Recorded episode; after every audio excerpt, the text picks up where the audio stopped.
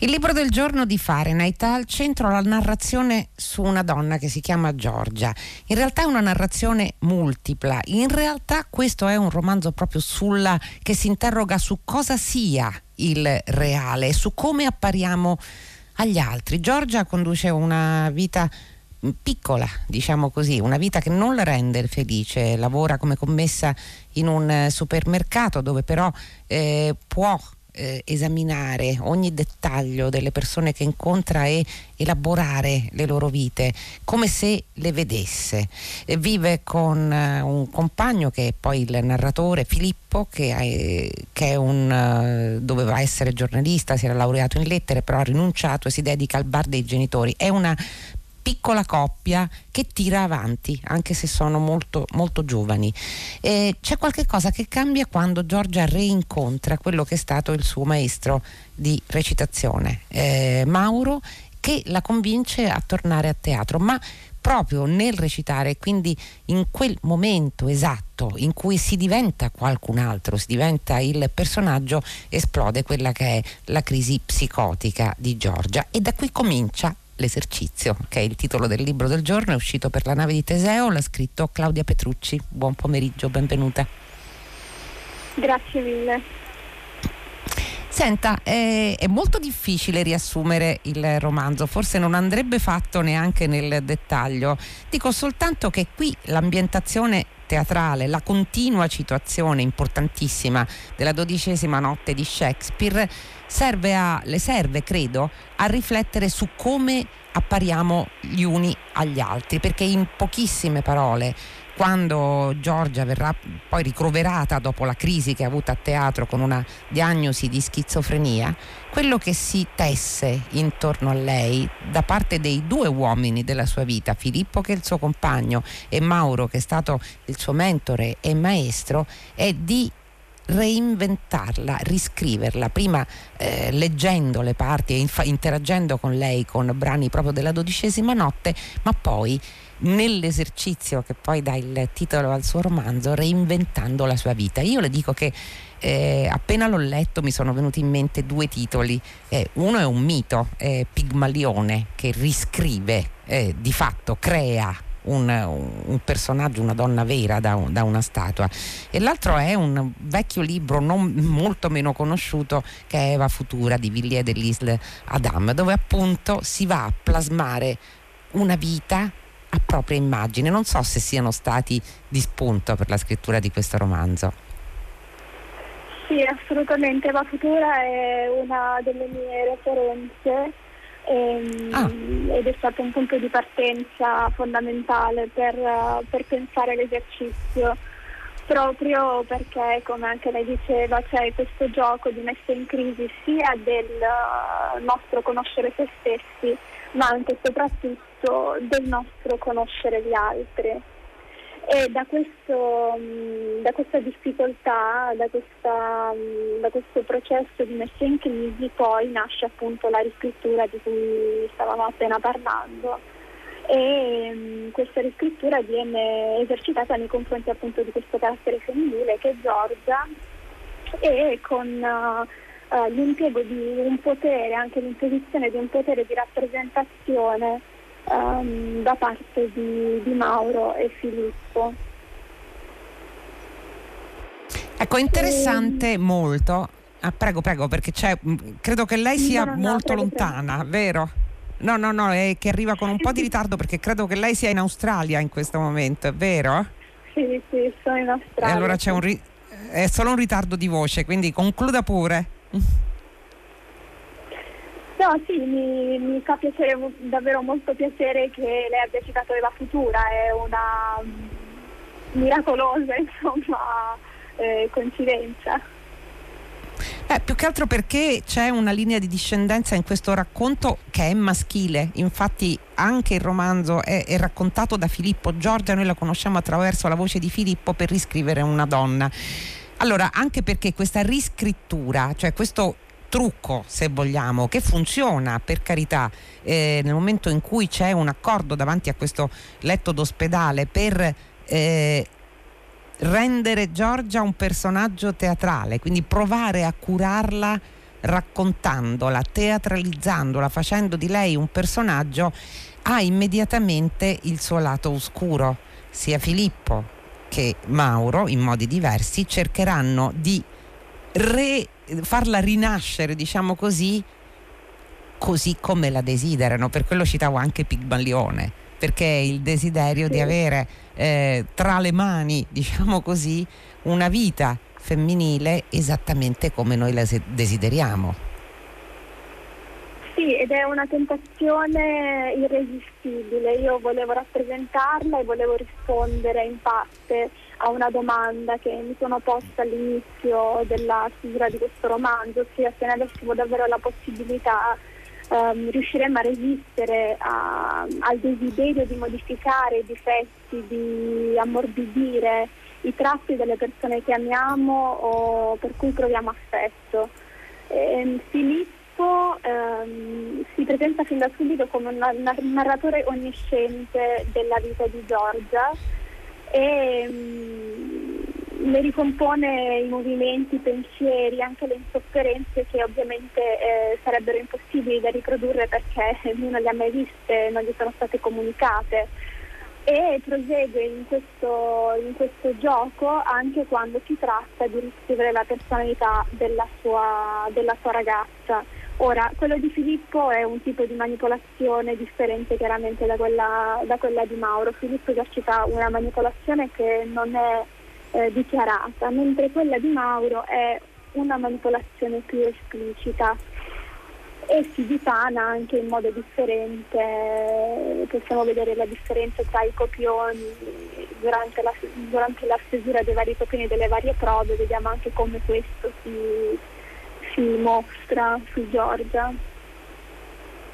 È molto interessante il procedimento che lei ha messo, mi viene da dire in scena, Claudia Petrucci, perché eh, noi non proviamo diffidenza, non, siamo piuttosto empatici con questi due uomini che a un certo punto eh, vanno anche in cerca della zia di Giorgia per cercare di capire che cosa ci fosse nella sua infanzia, nel, nel suo passato per renderla così fragile. Poi scopriranno che c'è un motivo molto preciso, taciuto e terribile, mh? Hm, che eh, ha scatenato queste, queste crisi psicotiche ripetute più volte fino eh, a quella che la coglie nel suo rientro a teatro mentre, cerca, mentre interpreta il ruolo di Peter Pan e, e lo prende quasi eh, troppo sul serio, diciamo così, perché il teatro, e questo viene, viene ripetuto più volte, cioè il teatro è quel momento, quel momento meraviglioso in cui inizia l'identificazione del, con il personaggio e per Giorgia quell'identificazione è una salvezza. Noi, il lettore, lei è stata abilissima a costruirlo perché il lettore ne ha delle avvisaglie nelle prime pagine quando lei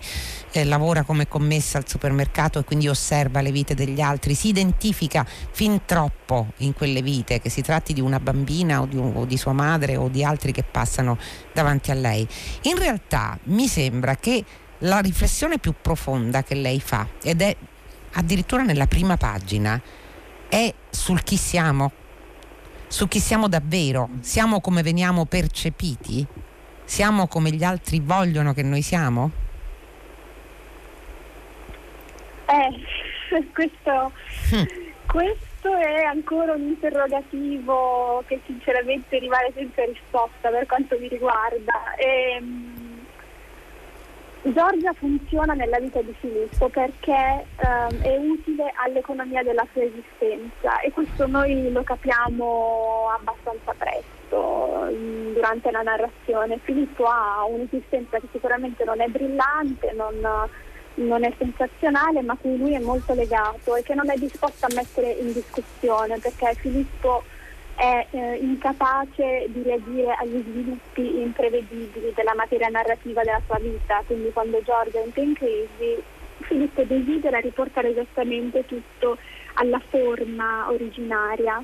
Ora in, questo, um, in questa forma originaria erano compresi anche i ruoli, um, gli obiettivi, i desideri che Giorgia eh, concedeva a Filippo di raggiungere, pur miseri, pur piccoli, um, pur limitati e lui li rivuole tutti ed è disposto a fare qualsiasi cosa per riavere indietro eh, quella che credeva essere la storia della sua vita. Sì, però ecco, diciamo che la domanda che poi sorge, eh, sono varie domande ovviamente, perché è un romanzo che ti pone davanti una serie di interrogativi sull'amore, per esempio, perché che cosa significa allora? Che cos'è Giorgia per Filippo? Che cos'è Giorgia per Mauro? Per questi uomini che hanno di lei la, l'immagine diciamo primaria, quella che hanno avuto la prima impressione e in base quasi a quella prima impressione le affidano un ruolo preciso nella, nella loro esistenza. È come se, avendo scelto poi di affidare eh, la narrazione proprio alla voce di Filippo, noi non sapessimo davvero, e credo volutamente Claudia Petrucci, chi sia Giorgia davvero. Certo, io so chi è Giorgia davvero, nel senso che nella figura ho dovuto chiaramente immaginare completamente questo personaggio per uh, paradossalmente non renderlo visibile. Ehm, e eh, volevo esprimere nel punto di vista di Filippo che non si sposta mai ed è sempre, quasi sempre insomma, uguale a se stesso um, questa violenza mostrata nei confronti di Giorgia anche da parte di Mauro um, ma sicuramente da parte di Filippo abbiamo insomma come lei diceva una dichiarazione di amore um, evidente um, fin dal principio che poi insomma anche noi forse possiamo arrivare a mettere in discussione. Uh, e mi piaceva anche questa idea, cioè permettere al lettore di poter cambiare la propria opinione rispetto ai personaggi di questo romanzo, specifici, nello specifico rispetto a Filippo.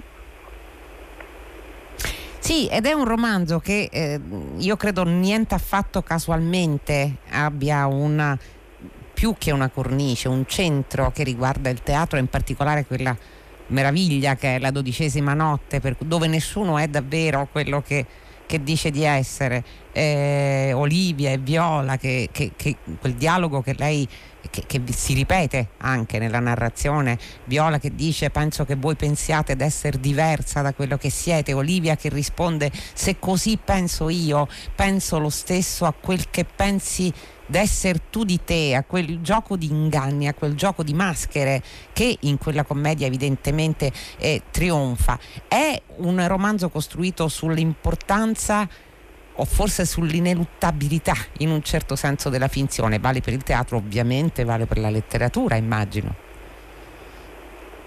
Certo, eh, la finzione sia necessaria, cioè necessaria, mh, mm, trovo che ci sia necessaria sempre di più purtroppo, nei, detesto questa espressione, ma nei tempi in cui viviamo, Ehm, perché noi lavoriamo a metanarrative durante la nostra esistenza quotidiana, lo facciamo quando ci personifichiamo digitalmente per simulare delle esperienze, soprattutto um, in questi ultimi tempi tristi, un po' decisamente mm. difficoltosi che stiamo vivendo.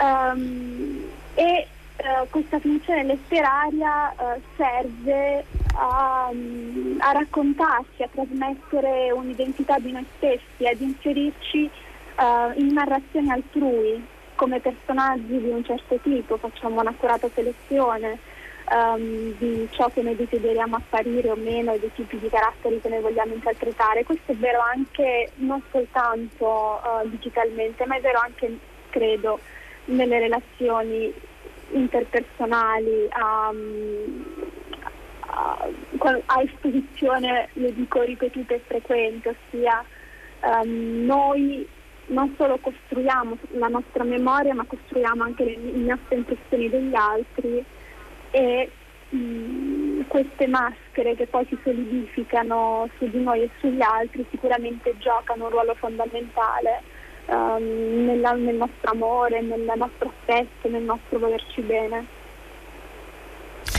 Sono anche salvifiche perché eh, se si pensa al percorso di Giorgia, che eh, in un certo senso proprio quella, la relazione con Filippo aveva costretto in un, in un mondo senza sogni, senza aspirazioni, sono tristissime le, le prime pagine che raccontano di, queste, eh, di un non solo di un precariato, perché non è una questione semplicemente economica, anche se appunto Filippo per gestire il bar dei genitori eh, ovviamente cerca di barcamenarsi fra eh, creditori, debiti e così via.